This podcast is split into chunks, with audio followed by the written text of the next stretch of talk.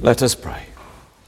Heavenly Father, would you break open your word to our hearts and our hearts to your word, that your light may shine in the darkness. In the name of the Father, and of the Son, and of the Holy Spirit. Amen. Epiphany. It's that time of year, isn't it? To wheel out the only Epiphany poem, really, that, uh, that I ever read, and I always read it at this time of year. It is, of course, T.S. Eliot's Journey of the Magi. A cold coming we had of it, just the worst time of the year for a journey, and such a long journey. The ways deep and the weather sharp, the very dead of winter. And the camels galled, sore footed, refractory, lying down in the melting snow. There were times we regretted the summer palaces on the slopes, the terraces, and the silken girls bringing sherbet. Then the camel men cursing and grumbling, and running away, and wanting their liquor, and women, and the night fires going out, and the lack of shelters and the cities hostile, and the towns unfriendly, and the villages dirty, and charging high prices. A hard time we had of it. At the end, we preferred to travel all night, sleeping in snatches, with the voices singing in our ears, saying that this was all folly. Then at dawn, we came down to a temperate valley, wet, below the snow line, smelling of vegetation, with a running stream and a watermill beating the darkness, and three trees on the low sky, and an old white horse galloped away in the meadow. Then we came to a tavern with vine leaves over the lintel, six hands at an open door dicing for pieces of silver, and feet kicking the empty wineskins. But there was no information, and so we continued, and arrived at evening, not a moment too soon, finding the place. It was, you may say, satisfactory. All this was a long time ago, I remember, and I would do it again. But set down this, set down this. Were we led all that way for birth or death? There was a birth, certainly. We had evidence and no doubt. I had seen birth and death, but had thought they were different. This birth was hard and bitter agony for us, like death, our death. We returned to our places, these kingdoms, but no longer at ease here in the old dispensation with an alien people clutching their gods. I should be glad of another death. T.S. Eliot's The Journey of the Magi. It feels a long way, that poem, doesn't it, from the reading that we had? How the Magi actually did reach the place where Jesus was the baby with his mother.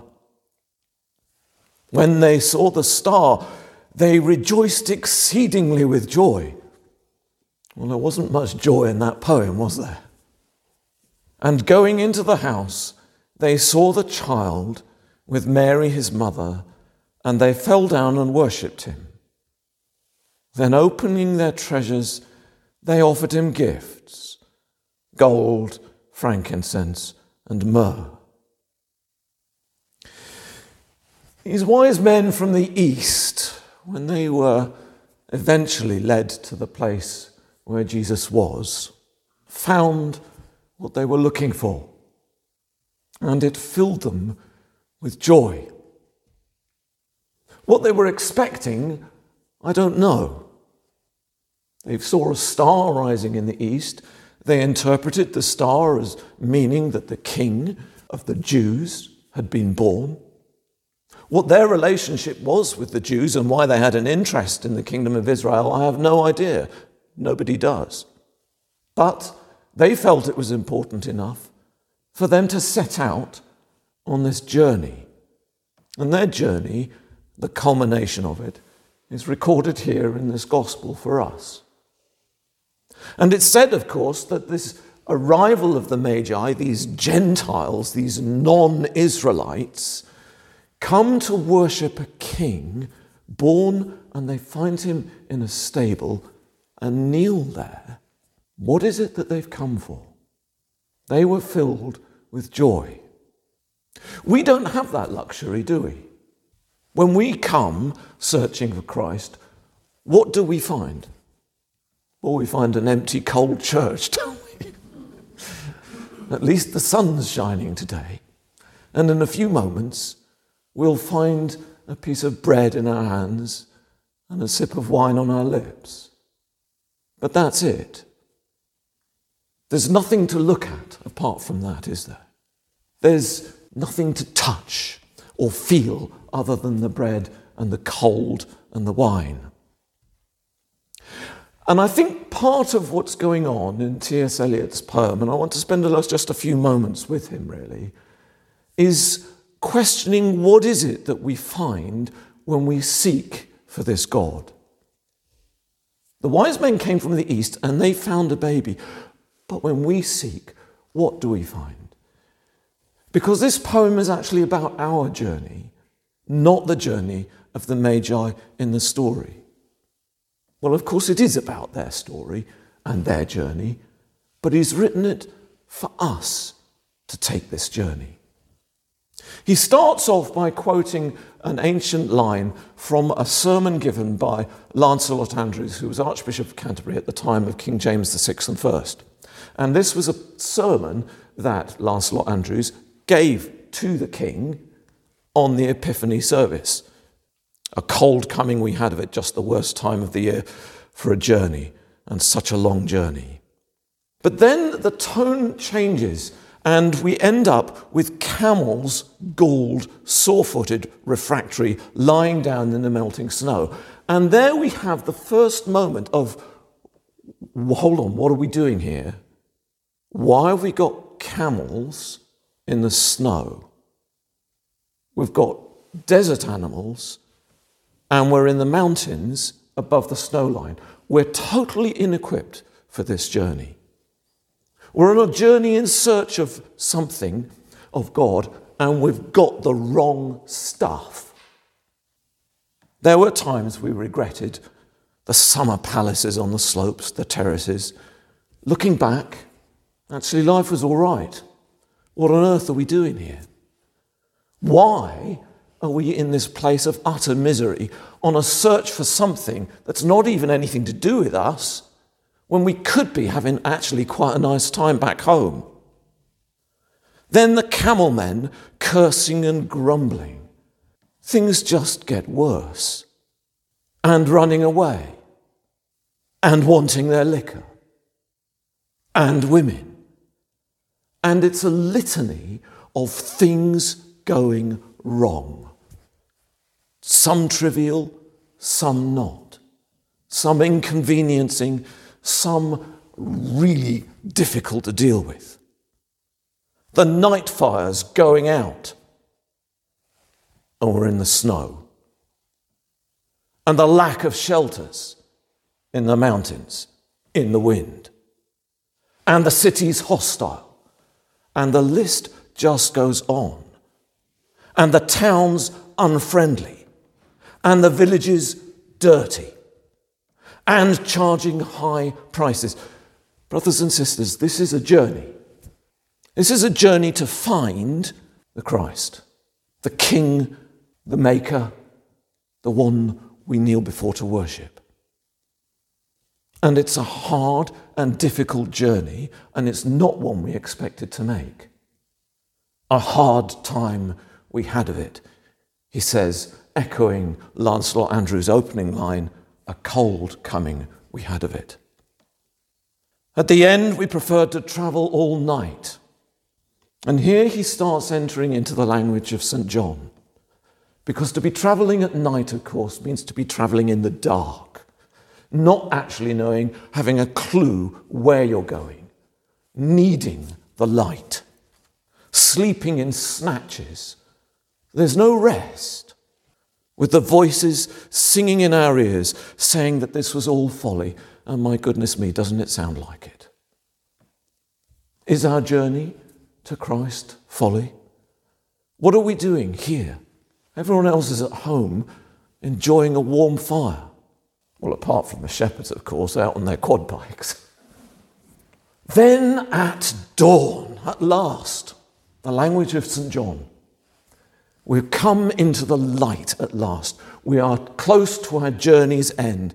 And you can sense the relief there, can't you? Then at dawn. It's funny the way these simple words bring echoes of a longing.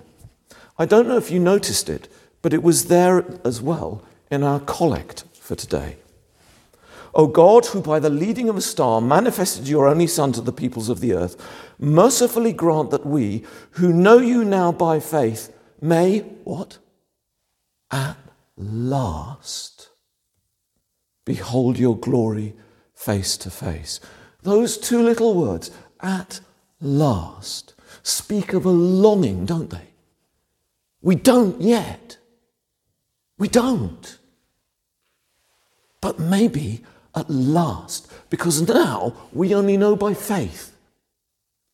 We read the gospel stories, we come and we kneel at the altar, we pray. We've never seen God.